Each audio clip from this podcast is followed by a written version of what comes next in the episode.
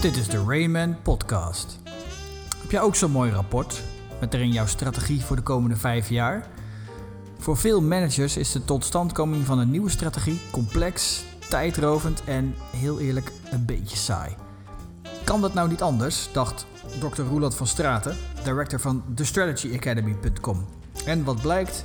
Strategieontwikkeling kan wel degelijk snel, zorgvuldig en leuk zijn. Rainmakers Johanneke van Spijkeren en Geert Stratmeijer vragen hem in onze nieuwste podcast De Hemd van het Lijf over een andere kijk op strategieontwikkeling.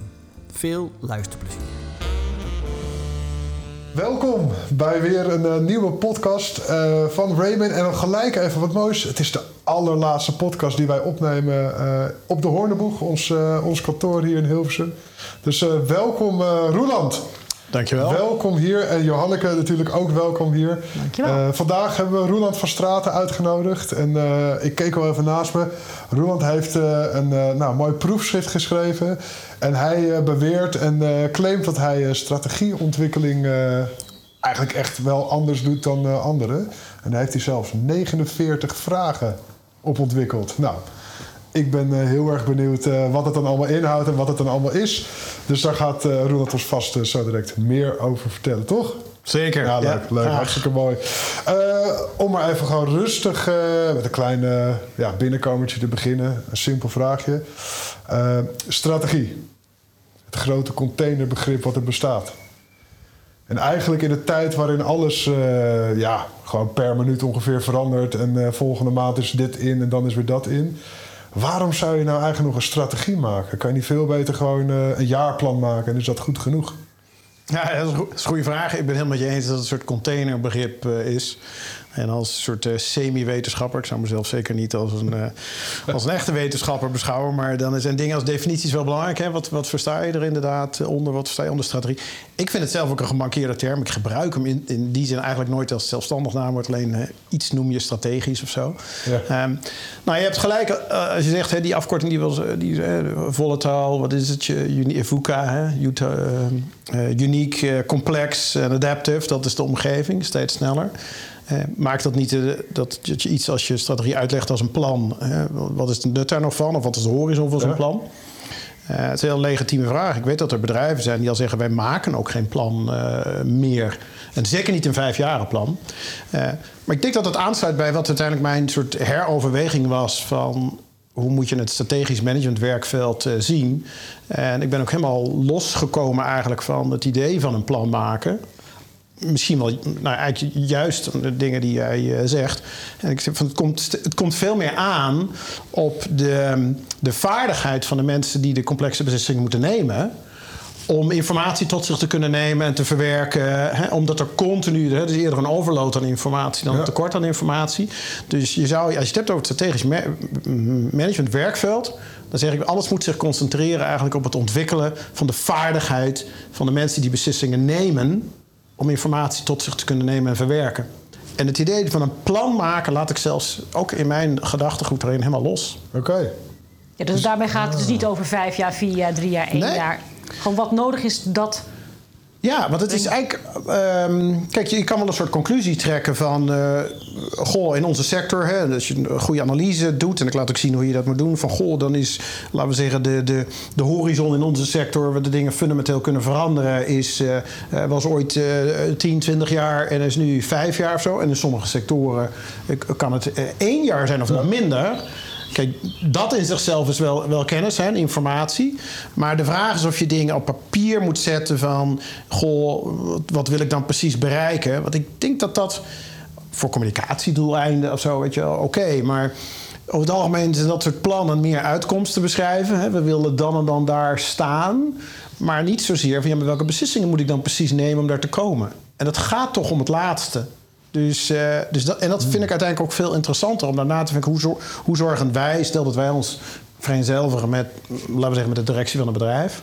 Hoe zorgen wij dat we op de juiste manier kijken naar ons bedrijf en naar de sector en naar de ontwikkelingen en hoe we dat vertalen naar van wat dat zou kunnen betekenen, op welke horizon. dus de nadruk ligt meer op die voorbereiding hmm. Van ons dan dat de letters op papier komen te staan. En, en, hoor ik je daar dan mee ook zeggen dat je dan meer praat over een ongoing proces met hele specifieke vaardigheden in plaats van dat je eenmalig een plan maakt... wat dan in een tijdje het vol moet houden, om zo te zeggen. Ja, nou dat laatste eigenlijk sowieso. Ehm, en ik denk dat misschien de nuance die daar kan aanbrengen is van... want uiteindelijk heb ik ook een, een methode ontwikkeld, zeg maar... dat, dat volgens mij wat het eerste wat je zou moeten proberen te bereiken binnen een bedrijf... is dat zegt van nou, iedereen die, die verantwoordelijk is... of input en kennis kan, uh, kan leveren... dat we gezamenlijk gaan werken aan een gedeeld beeld... van hoe wij zouden moeten kijken naar ons bedrijf of naar onze sector. laten we zeggen, één soort exercitie is dat. dat we goed, en dan komen dingen natuurlijk naar voren als dan van... oh jongens, dit is heel erg bepalend... of deze ontwikkeling moet meer tijd aan besteed worden. Uh, dit moeten we misschien gaan sowieso veranderen. Dit moeten we misschien gaan veranderen. Hier moeten we ons verder in ontwikkelen. Nou, dat zie ik als één grote exercitie. En vanaf dat moment, wat ik net zei... De, daarmee, daarmee is nog niet duidelijk welke elke beslissing die genomen moet worden. Dat, dat is, die komen op, hè. er gebeuren dingen. Ja. En dan moet je wel elke keer kijken van oké, nieuwe informatie. Goh, is dat nou reden om ons beeld bij te stellen? Zijn dingen urgenter geworden, minder urgent? Dus dat blijft altijd bestaan. En ik denk dat die frequentie van dat nieuwe informatie en potentieel je beeld bijstellen ligt nu veel hoger dan, vroeger, zelfs tien jaar geleden. ja, dat ik, hoor, ik hoor je eigenlijk even in mijn woorden hoor ik jou het veel meer hebben over een, bijna een werkstrategie. dus het is een, het is een levend document wat ervoor zorgt dat je een richting op beweegt. En waar je aan kan toetsen. Maar het is niet meer het. Ik denk dat je wel een aantal gevestigde ordepartijen wel enigszins uh, tegen de schenen schopt hiermee. Die zweren bij de, de, de papieren. Ja, dat doe ik ook heel graag. Ja, okay. nou, het is denk ik. Uh, ja, misschien tweede in kan op zeggen. Het tweede wat je noemt inderdaad die andere partijen. Maar het, het, het eerste van goh, iets überhaupt iets op papier zetten. Wat ik zijn in mijn beleving en ervaring is ook dat. Kijk, als wij, dat wij op papier zetten hoe wij onze sector en onze bedrijf moeten zien en wat allemaal belangrijk is, daar geloof ik wel heel erg aan. Want dat is dat gedeelde beeld. Maar dat is in zichzelf niet een strategisch plan. Je zou dus strategische analyse of uitkomsten mm. of weet ik veel, zoiets kunnen noemen. Uh, op basis waarvan we beslissingen nemen. Nou ja, en dat is, dat is niet iets wat je dan continu zou hoeven bijstellen of zo. Hè. Het, is, het is meer voor de beeldvorming.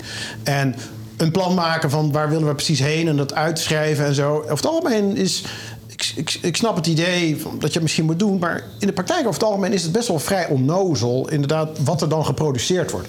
Dan staat er bijvoorbeeld in: we willen groeien door overnames. Nou, daar kan een hele goede onderbouwing achter zitten enzovoort, hè, concentratie misschien ook. Maar daarmee is natuurlijk nog niet gezegd, ja, maar wie ga je dan overnemen? En wanneer? En tegen welke prijs? En uh, dat, dat, dat staat niet in het plan. Dus ja, wat zegt, wat zegt dat ene aspectje dan? Um, dus dat is denk ik het ene ding. En het andere zegt, ja, het, het soort um, tegen de schenen schoppen van veel partijen. Uh, ja, Zeker, zeker doe ik dat. niet per se omdat ik dat wil doen. Hè. Dat is niet zozeer mijn aard. Maar wel omdat ik ervan overtuigd ben dat hoeveel van dat soort dingen gebeuren, zeker als het uitgeschreven wordt, is even heel cru gezegd, is onzinnig. En is een bijzaak vergeleken bij waar het echt om zou moeten gaan. Maar niet alleen zozeer tegen de, de schenen van die partijen, maar ook denk ik tegen het gedeelde beeld over wat, wat hoort. Toch? Ik kan, ja, goed punt. Ik, ik, ik zelf merk het ook al, dat wij schrijven ook uh, een, een strategie. En wij zitten met, met een aantal mensen hier uh, die daarmee bezig zijn. En we helpen ook bedrijven daarmee. En soms denk ik ook wel, maar, maar waarom schrijven we dit nu precies dan? Precies omdat je zegt van... Hè, we zijn toch eigenlijk continu aan het aanpassen en aan het zoeken. En, dus ik kan me ook voorstellen dat je eigenlijk... In, in, zeg maar niet alleen tegen de andere partijen... maar juist ook bij je, de mensen die je probeert te helpen of te inspireren... Die, dat die heel erg een error krijgen met hem, maar zo werkt het toch helemaal niet. Het verschilt een beetje aan welk, welk type persoon je tegenover je hebt. Um, ik geloof wel, de stap die gemaakt moet worden... Het is, het is misschien een beetje een soort intellectuele stap... maar het werkveld, strategie, we weten allemaal dat het, hè, het is een soort synoniem voor belangrijk. Hè? Ja. En, en over het algemeen, ja, en dat betekent dat belangrijk, ja, over het algemeen dat financiële belangen groot zijn. Ja. Uh, hè, dus dat, dat, dat, mag, dat mag je zorgvuldig benaderen. Hè? Of dat zou je zeker vanuit het verantwoordelijkheidsgevoel zorgvuldig moeten benaderen. En dan mag je dus zelfs ook de vraag stellen: van goh, als je er tijd aan gaat besteden aan strategie of strategisch denken, hoe je het noemt even goed stilstaan. Waarom doe je dat? Waarom doe je dat nou uiteindelijk? wat is het doel letters op papier zetten? Nou, dan zullen de meesten toch wel geneigd zijn. Nee, op zich is dat niet het doel natuurlijk. dus die discussie moet wel even gevoerd worden. Van nou, en wat je ziet, wat uiteindelijk de, het, fundament was van, mijn, van waarom ik uh, op gepromoveerd ben, is dat ik dus eerst ook ging nadenken: wat zijn die zogenaamde first principles, die, die eerste principes. En één daarvan is wat is het doel van strategisch denken? Daar heb ik heel lang over nagedacht. Hè. Het zijn, zijn vijf axioma's, hè, vijf fundamentele aannames. Eén over de aard van het bedrijfsleven. één over de aard van wat het doel is van dat bedrijfsleven. De aard van strategisch denken. En, en, uiteindelijk ook de aard van kennis. zeg maar, want de hele gedachte achter educatie is natuurlijk dat je betere beslissingen neemt als je betere kennis hebt. Maar dus heb ik heel lang nagedacht over ja, wat, is, wat is nou precies het doel? En ik moet zeggen, ik kom bijna weer terug bij hoe je begon over het woord strategie. Toen kwam ik ook achter dat het woord strategie aan zich. Ja, het is net bij spreken als een woord als klimaat of zo. Ja, belangrijk, soort containerbegrip. Maar ja, je moet het specificeren. Ja, je, moet, het specificeren. Wat bedoel je ermee? Dus ik heb dat ook losgelaten. En ik dacht, het is veel zinniger om strategisch denken te definiëren. En dan vooral, wat is het doel ervan? En toen kwam ik erachter...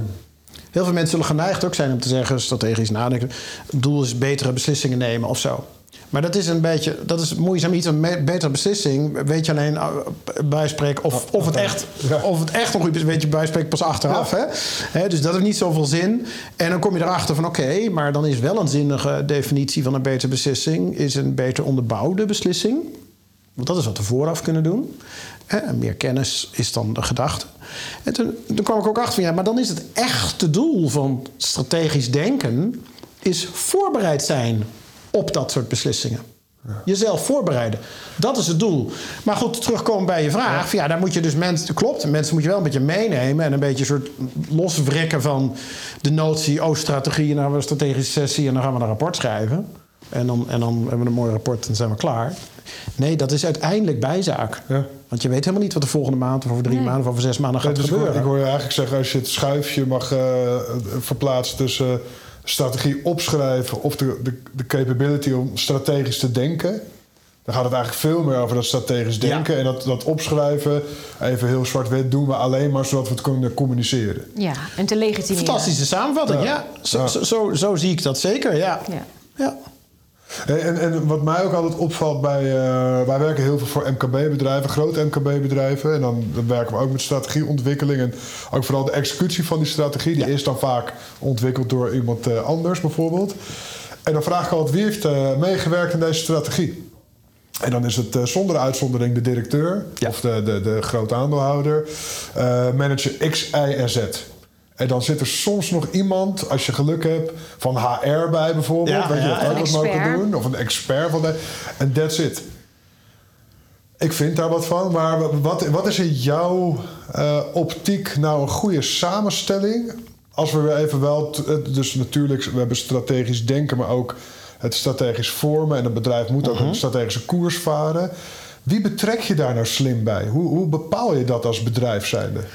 Nou, ik zou daar eigenlijk uh, bij, bij uh, studenten, uh, zeg ik ook wel eens... Voor, voor, voor een beslissing heb je eigenlijk drie dingen nodig. Je hebt iemand nodig die het besluit neemt. Je hebt een soort proces nodig om een keuze te kunnen maken, te selecteren. En je hebt opties nodig om uit te kiezen. Want stel dat je geen opties hebt... Ja. Hoef je ook geen beslissing te nemen. Hè? Dus, uh, dus die drie, drie dingen heb je nodig. Um, maar dat betekent ook, ik concentreer mij dus op het bijbrengen van die vaardigheid van hoe neem je het besluit voor iemand. Mm Dus laten we zeggen, die twee aspecten. Degene die het besluit neemt en welk proces doorloop je om het besluit te nemen. Dat betekent nog steeds dat je opties nodig hebt om uit te kiezen op enig moment. En in mijn beleving wordt dat uh, gevoed, zeg maar, of het kunnen verzinnen van dat soort opties. Niemand kan in de toekomst kijken, hè, dus we kunnen alleen maar dingen verzinnen, inbeelden. Dat kan gevoed worden door enerzijds een goede analyse van het verleden en het heden. Hè? Dan worden bij spreken bepaalde dingen duidelijk. Of er wordt ook al duidelijk van nou, dit moet je sowieso niet doen. Ja, dus dat is ook, zo belangrijk. Ja, ja, hè? Dus, dus of, de, of dit, hey, het is evident dat we op hierop moeten sturen. En zo. Dus dat volgt daar dan uit. Maar, en, en dat, dat gedeelte zeg maar, zou je kunnen zeggen van nou, dat, de mensen die je daarvoor nodig hebt, zijn degenen die, die kritisch kunnen nadenken, hè, uh, hoofd van bijzaken kunnen scheiden, kunnen evalueren, ook een zekere financiële soort uh, kennis hebben van goh, wat zou dat kunnen betekenen? Die heb je daarvoor nodig. Maar voor dat verzinnen of inbeelden zeg maar, van de keuzeopties die niet soort naar boven komen door gewoon een analyse van het verleden. Dan heb je een ander slag mensen voor nodig. Ja. Hè, dus creatieve ja, soort, mensen gewoon die dingen kunnen verzinnen. Van hé, hey, we zouden ook dit kunnen doen. En in mijn ogen is die combinatie dan het mooist. Want dan heb je, laten we zeggen, de, degene die er heel goed over heeft nagedacht en over alle data enzovoort. Dus je hebt een beeld een beetje van hoe de sector werkt en waar die heen gaat. En mensen, andere mensen die opperen van zouden we niet dat kunnen doen. Kijk, dat kan je dan tegen elkaar aanzetten. Ja. Zou dat wat kunnen zijn? Ja, exact. Weet je wel? Zou, dus dat is denk ik uiteindelijk de mooiste eh, mix eh, die je zou moeten zoeken. Ja. Ja, exact. Dus dan ben je zo aan het zoeken naar wie, wie, zetten, we, ja, wie zetten we daar dan op in. Ja, mij- het, ja, ik denk dan altijd van, weet je, er, zat- er zit er weer zo'n directieteam of zo die strategie te doen. Maar zo'n directie is ook altijd vaak eh, vluchtig in bedrijven, toch? Ja, die, die zitten ja, de er, eh, doorlooptijd. Hoe groot het bedrijf, hoe hoe lager. groot het- eh, ja, daar zitten ze er drie, vier jaar. Dan denk ik, maar jullie, tuurlijk hebben jullie een bepaald... En ik, ik geloof ook wel dat sommige mensen strategisch denkvermogen hebben... en andere mensen niet. Hè. Dat is niet goed of fout. Alleen, dat is nou eenmaal zo. Mhm. Ja. Niet iedereen in een team kan scoren. Je hebt ook verdedigers nodig. Ja. Ja. zo werkt het ook. Het valt mij toch altijd op dat het altijd gewoon een soort per definitie... een bepaalde functiegroep is eigenlijk. En ik hoor jou zeggen, ja, je hebt ja, uh, verschillende componenten nodig... en daar moet je heel goed naar Verschillende kijken. vaardigheden Ja. met name. Ja. Verschillende vaardigheden. Kijk, en ik kan mensen niet, dat, dat noem ik ook ergens in, in een proefschrift, in de zin van, je kan mensen niet ervaring aanleren. En het is ook, je kan ook haast niet iemand die een bijzonder creatieve geest heeft. Van, ja, dan kan je niet zeggen, hey, weet je, leer, dat, leer jij dat even van, van hem of haar ook. Dat, dat, dat kan niet, hè? Nee. Dus er is een bepaald slag mensen die heeft gewoon dat soort unieke inbeeldingskracht of zo.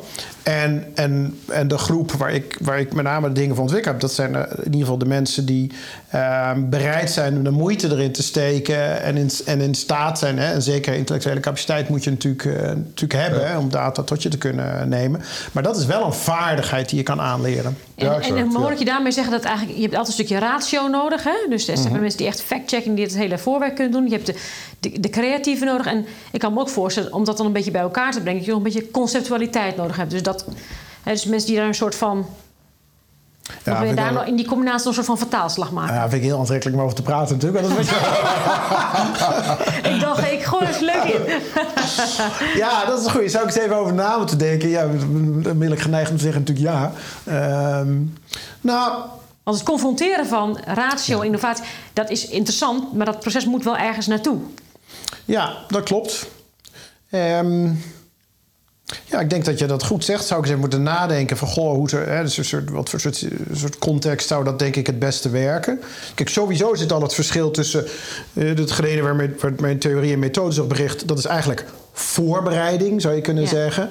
Terwijl het genereren van opties of, of hè, dingen die je potentieel kunnen na, eh, eh, nastreven. Ehm, ja, voor een deel is het ook, ook voorbereiding. Maar het, het kan ook op, op elk willekeurig moment. Ja. Kan iemand een idee hebben of goh, is dit wat of zo. Ehm, en als je het hebt over het daadwerkelijk soort fysiek bij elkaar brengen. Hè, ik denk dat het het, het, het leukste als ik soort mag fantaseren. Dan, dan zie ik bijna voor me dat bedrijven hebben, laten we zeggen, een soort war room-achtig Juist. idee. Hè? Waarbij aan de wand, het is het voordeel, voordeel, je noemde al even die 49 vragen, maar uiteindelijk heb ik dus een soort matrix ontwikkeld. Om, om te zeggen van nou, de- de- elk bedrijf is op te delen in deze zeven aspecten. En, en uiteindelijk alle kennis die je over die aspecten nodig hebt, laat zich vertalen als een antwoord op een van deze eh, zeven vragen. Nou ja, en dan heb je dus zeven aspecten en zeven vragen per aspect. Ja, dan kom je dus op 49 vragen. 49, ja. Maar dat is dus een, een, matrix. En die, en die kan je in die room, die kan je, eh, laten we zeggen, aan de muur hangen. Net als het schrijkende lokaal eh periodiek systeem de elementen. En daar kunnen we onze kennis allemaal invatten. Hè? Dus daar is een samenvatting van hoe wij ons bedrijf zien. En dan is het, ja, dan is het natuurlijk heel leuk als periodiek, eh, laten we zeggen, creatieve ideeën opkomen. Of er zijn brainstorm sessies van, goh, zouden we hier daar wat mee moeten doen? Dat het in die war room op tafel wordt gegooid. Jongens, deze vier, vijf opties gaan we nu bespreken. Zijn door mensen voorbereid en alvast uitgewerkt. Oké, hoe verhoudt zich dat tot wat we tot nu toe allemaal weten over onze sector en over ons, specifiek ons bedrijf? Waar botst dat? Zou daar overlap kunnen zitten? Ja, dat, Ja, ik en denk dat daarmee dat zeg een je dus mooi... ook dat voorwerk, dat hoef je minder vaak te doen. Ja, ja, zeker minder vaak. ja. Maar je kunt dus wel itereren op nieuwe ideeën die Ja. komen. Die houd je dan weer tegen je basisanalyse aan. En dan kijk je, hey, kunnen we weer een nieuwe wijze beslissing nemen... die mogelijk goed uitpakt naar de toekomst. Ja, want ik zie eigenlijk de... Kijk, in mijn methode, hè, de fases eh, zijn natuurlijk, laten we zeggen, de observatiefase. Je hebt eerst gewoon data nodig enzovoort van die zeven aspecten. Maar dan met name die tweede fase, wat dan even soort in het, in het proefschrift heet, dan, heet dat dan sensemaking. Hè. Prima, je hebt allerlei data, maar wat, wat, wat betekent dat nou? Hè? Eh, Ja. eh, enerzijds voor de sector, hè, dat het blijkbaar zo werkt, of dat deze sector anders is dan die sector. Maar vervolgens ook wat specifiek voor ons bedrijf, hè, wetende dat wij op die en die punten afwijken van onze concurrenten. Nou, waar dat mijn ogen in de, in de praktijk met name toe leidt, los van het gedeelde beeld dat iedereen die bij betrokken is van heeft van onderneming, is wat is dus belangrijk in onze sector? Ja. Welke, en dan met name het laagste niveau, hè, wat in mij dus ook de, de, de, het zevende niveau is, is van goh, wat zijn dan dus voor ons die externe ontwikkelingen die, die heel bepalend kunnen Ja. zijn, al zijn of kunnen zijn. Ja. En dat betekent dus dat wij allemaal over eens zijn van ja jongens, deze twee, drie of zo externe ontwikkelingen zijn dermate cruciaal. Daar moeten we gewoon meer aan, daar moeten we structureel meer aandacht aan gaan besteden. Maar dan, dan, dan start er natuurlijk al een proces van iteratie. Ja. Er wordt meer aandacht aan besteed. Misschien moeten we eh, meer onderzoek gaan Gebeurt doen. er al van alles. Ja, en dan Ja, komt er weer dingen terug. Was ons beeld daarbij? Ja. Klopte dat? Eh, hè? Maar dan kunnen we ons concentreren op datgene wat we in, het eerste, in die eerste ronde zeg maar, hebben Ja. geïdentificeerd als zijnde belangrijk. Ja, Ja, en dan en dan heb ik eigenlijk nog een aanvullende vraag. Want we hebben het steeds over de 49 vragen. ja kijk. Ja. Dat is, precies, Ja. er is een heel groot dik boek over geschreven. maar dat is best veel. Hè, dus, dus, dus ik vraag me ook nog wel af, wat moet je nou als organisatie minimaal doen? Wil je een soort van basis hebben waarop je dit proces kunt inrichten? Ja, ik snap. Nou, misschien eh, de tweede, de tweede vraag beantwoord ik ook. Kijk, die 49, dat klinkt alsof het eh, 49, eh, laten we zeggen, allemaal losstaande vragen zijn. Maar het is niet zo. Het zijn zeven aspecten waar je altijd bij stil moet staan. En voor elk aspect kan je dezelfde zeven vragen stellen. En daardoor, daardoor kom je op 49, maar het zijn feitelijk natuurlijk zeven vragen en zeven Ja, ja. aspecten. Hè, dus, dus vandaar, maar dan goed, eh, omdat je dan uitputtend wil zijn hè, als, een, als een goede consultant, mutual exclusive en collectively exhaustive, dan kom je op 49. Ehm, maar mijn beeld is van, eh, of nee, dat is niet alleen mijn beeld, in de praktijk is het zo, want zo is het ooit ook begonnen, dat je eigenlijk maar één van die vragen, eh één van die zeven vragen hoeft los te laten op die zeven aspecten. Dus eigenlijk hoef je maar zeven vragen Oké. Precies. dat is, dat is de basis van alles. En nou, dat kan iedereen onthouden. Is zelfs zo'n beetje een soort... eh, ik hoor dat kantelpuntgetal, geloof ik. Hè? Zeven kan mensen nog onthouden. Komt er een achtste bij, dan worden die eerste, die eerste zeven ga je ook weer dingen vergeten. Maar bij die, bij die zeven dus kan. Nee, dus wat ik wilde is natuurlijk gewoon uitputtend zijn. Ja. Hè? Dus Maar even alle... om, om de gemiddelde MKB-bedrijven enigszins gerust te stellen. als zij met nee, het proces aan de gang nee, willen. nee. Het is, het is, eh, in mijn ogen is het dus veel, eh, juist in plaats van dat ze denken van hé, het wordt complex. Nee, want hang bij spreken dat maar op, aan de muur. En dan kan je zo langslopen. Oké, het antwoord op die vraag weet ik wel. Die, die, die weet ik ook wel. Dat weet ik ook wel. Oh, dan kom je achter, oh, wacht eens even. Daar heb ik niet zo goed over nagedacht. Precies. Dus het helpt je juist meer om, ja, gut, want je ziet wel van ja, die vraag moet ik wel kunnen beantwoorden eigenlijk. Nou, dus zo helpt het dan. Maar het zal al heel gauw zo zijn van joh, het concentreert zich eigenlijk rond, weet je wel, deze twee, drie vragen. Ja. Maar het is wel goed om te weten, om even dan soort te scannen van... oké, zie ik niks over het hoofd? Want dat is ook in belangrijke mate mijn, mijn, de aanleiding ooit om hierover gaan na te denken... is dat, kijk, als jij op strategisch niveau... dus laten we zeggen op het hoogste niveau, hè, een bedrijf als geheel... als je daar beslissingen over moet nemen, waar je bang voor bent... is dat je, dat je dingen over het hoofd ziet. Dat, dat, dat is de angst. wil je voorkomen. Iets Ja. wat potentieel belangrijk is en jij hebt het gemist. Ja. Eh, en dat, dat was ooit eh, de aanleiding. En dat is misschien wel een van de grootste, eh, denk ik, opbrengsten van uiteindelijk het, het, het werk wat ik gedaan heb. Van nou, het is een generieke methode. En het voorkomt dat je dingen over het hoofd ziet. Ja. Ja, dat vind ik wel een mooi punt. Want eigenlijk zeg je daarmee, strategische plannen prachtig. Maar het is veel belangrijker dat je voor jezelf kunt bepalen... heb ik er alles aan gedaan om zo, gefunde, zo gefundeerd mogelijk... een goede beslissing te nemen. nou, dat zeg je heel mooi. Dat klopt. En- Want dat en- is eigenlijk wat je vanuit verantwoordelijkheidsgevoel... Ook zo moet je het moet je best leiden. gedaan hebben. Exact. Ja. En letterlijk visueel maken. Met, je hangt die zeven eh, thema's hang je eigenlijk op. En het feit dat je daar dus ook met je team eigenlijk continu een soort alert op wordt gemaakt. Bevordert dan weer het strategisch denken waar je het net Ja, over dat had. formuleren we Ja, heel en, mooi. Dat en, klopt. en die, Ja. die combinatie maakt volgens mij dat het veel crucialer is dan dat je een prachtig stuk papier hebt in de la Ja. Maar denk Ja, mensen gaan het ook niet nalezen. Dat is gewoon de Maar, praktijk. en- maar word je dan niet door, eh, door andere soort van... nou ja, Ronald, hartstikke leuk, hartstikke fijn dat je er een eh, proefschrift over hebt geschreven. Maar eh, je slaat gewoon de plank mis. Want je bent veel te... Je bent niet grondig genoeg. Krijg je die ook wel eens terug of niet? Want dit, dit, klinkt, dit, dit klinkt namelijk als een strategie waar ik heel graag... Hier word ik wel warm van. Want het, het gaat over het gesprek en je maakt keuzes. Je bent vooral aan het doen. En ik haak vaak af bij als ik denk strategie... Oh, we gaan het weer hebben over dingen die over vijf jaar gebeuren. En Ja. laat maar. Maar ik kan me ook voorstellen dat... dat ja, dat daar echt wel andere mensen anders, zeer, zeer sterk anders over denken. Die Eh, eigenlijk ja. een beetje onzorgvuldig vinden misschien wel. Nou ja, als je zegt mensen die er anders over denken, dan zie ik inderdaad eh, twee categorieën. Je hebt een soort echt eh, hardcore eh, academici, zeg maar. Hè? Ja. Die, die Ja. denken er anders over. Die zitten wel helemaal fout, weliswaar, maar die denken er anders over. En, en je hebt de categorie, ehm, als ik even dan het onerbiedig zeg, die wil gewoon eigenlijk dat dingen niet al te moeilijk zijn. Eh, ik heb niet een categorie zozeer die zegt van is dit wel zorgvuldig genoeg? Nee, eerder, eerder, Eerder andersom. eerder, eerder. Is, dit, is dit niet... eh, en, en, dat, en dat snap ik het argument. Is dit niet te zorgvuldig? Dan zou ik geneigd zeggen, ja, maar het is ook een proefschrift. Hè? Dan, dan, moet je, dan moet je dat zeg mag maar, ja. eh, ja, dan, dan, dan moet je even zorgvuldig zijn en alles benoemen, zeg maar. Betekent niet dat je alles hoeft te gebruiken. Maar ik denk dat de grootste weerstand. Want ik geef ook wel les aan een, aan een, aan een, aan een opleiding voor commissarissen en toezichthouders. De gemiddelde leeftijd is eh, daar eh, 53, eh, geloof ik. Dus het zijn zeer ervaren mensen. En, en managementposities Ja. natuurlijk eh, eigenlijk allemaal. En daar zie ik altijd golfweg twee, eh, nou misschien drie groepen. Want ik doe dan het strategiegedeelte zeg maar, binnen zo'n programma. Dit is gewoon een groep die vindt het niet super interessant. Prima, die hoort het aan, weet je wel. En die eh, ehm, eh, doet er niet zoveel mee. Dan heb je de groep die vindt het echt interessant. Wil wat leren, is actief. Die reageren uiterst positief altijd. Omdat ik ze laat zien uiteindelijk... eh, en dat doe ik notabene alleen maar heel hoog over. Alleen maar die zeven aspecten noem ik even. En laat ik zien in welke volgorde je ze dan eigenlijk zou moeten behandelen. En waarom dat dan zo is. Die zien, eh, wat ik ook, eh ehm, eh, waarvan ik ook zeg dat ik dat, wat is ook mijn claim dat ik dat bied. Die zien een soort kapstok inderdaad om alle kennis over een bedrijf zeg maar te kunnen wel een soort categoriseren en op een, op, een, op een manier dat je er wat mee kan. Dus die is heel eager om te leren en die ziet ook de potentie. En dan heb je de derde groep. Ja, die wil gewoon eh, de eigen stokpaardjes of die weet wel hoe het zit.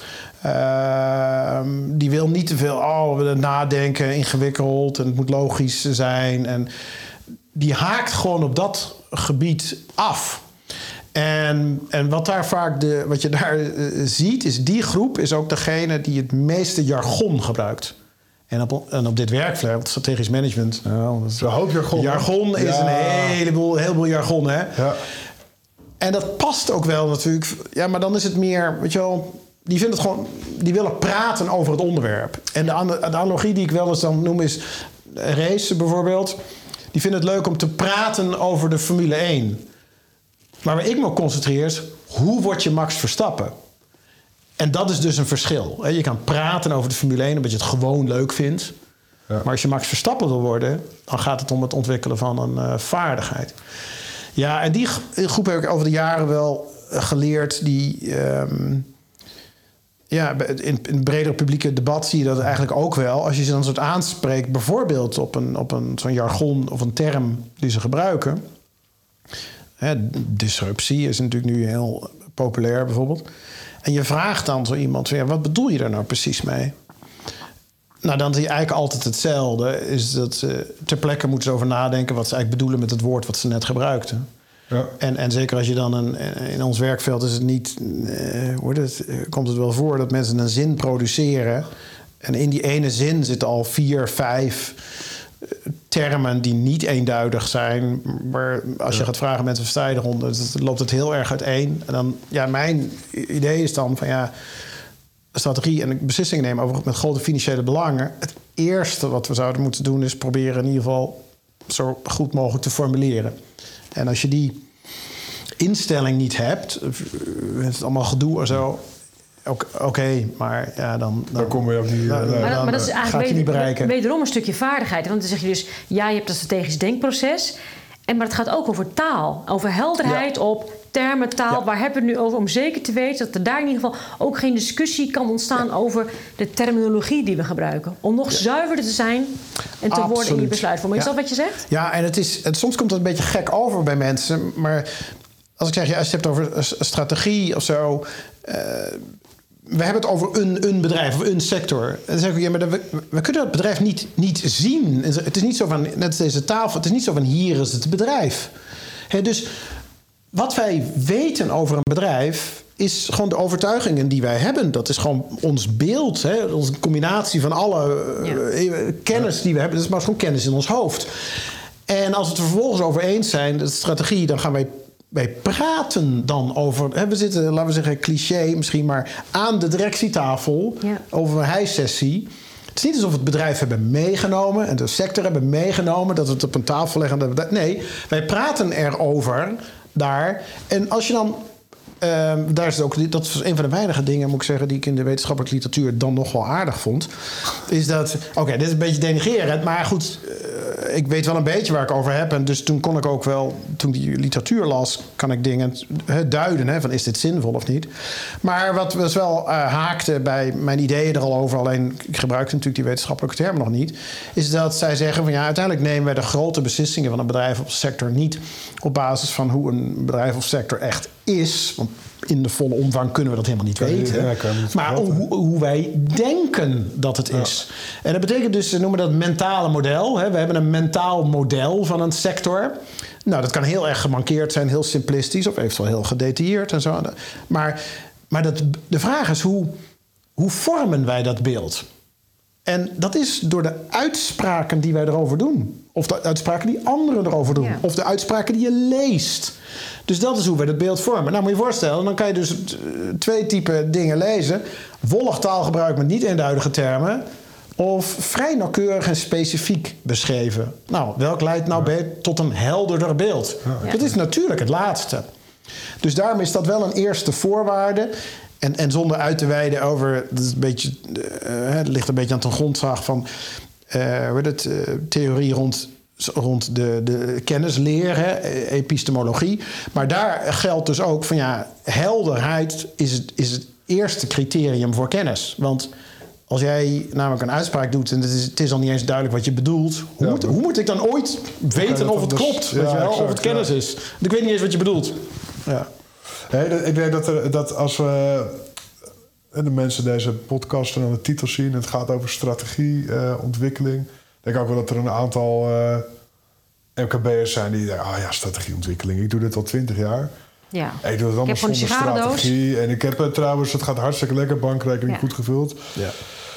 Ach, ouwe hoer, allemaal. Waarom zouden die mensen alsnog met strategie aan de bak moeten? Nou, misschien dat je de vraag omgekeerd dan aan ze moet stellen: van. ehm, goh, je hebt alle kennis in, in huis, of denkt. Dus je bent ervan overtuigd dat je altijd de goede beslissingen zal nemen. Nou, ik Dus- twee antwoorden geven. Ja. Ja, iemand is Ja. volledig van overtuigd dat hij altijd de goede beslissingen zal nemen. Ja, maar dan kan je die persoon ook niet helpen natuurlijk. Want ja, dan is die, ziet hij zichzelf als het orakel of eh, al, alwetende persoon. Ik ga ervan uit dat als iemand zegt van nou, nee, ik heb wel veel kennis en, en industrieervaring enzovoort. Maar dat betekent niet automatisch dat ik altijd weet weet je al, wat ik moet doen en of ik eh, op het juiste moment bepaalde beslissingen neem. Oké, maar dan, dan zit er dus wel een, een gat, dus toch.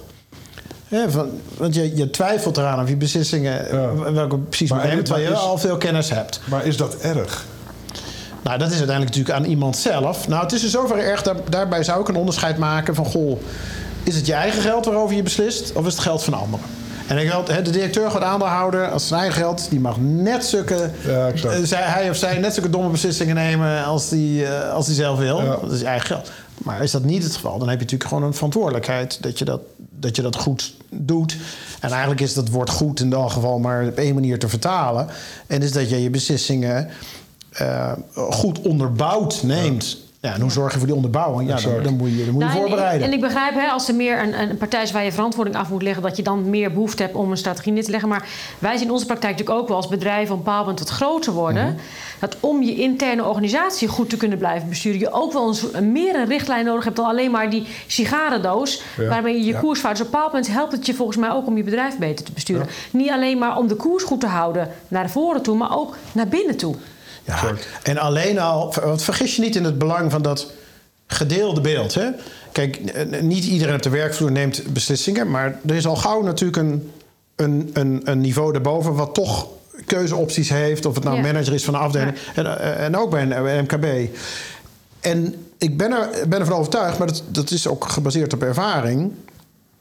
Het is goed om te praten over de eigen sector en het eigen bedrijf op een beetje systematische manier, zodat de uitkomst van het proces is: iedereen die geacht wordt beslissingen te nemen, groot of klein, wel met elkaar eens is van wat is er belangrijk in onze sector.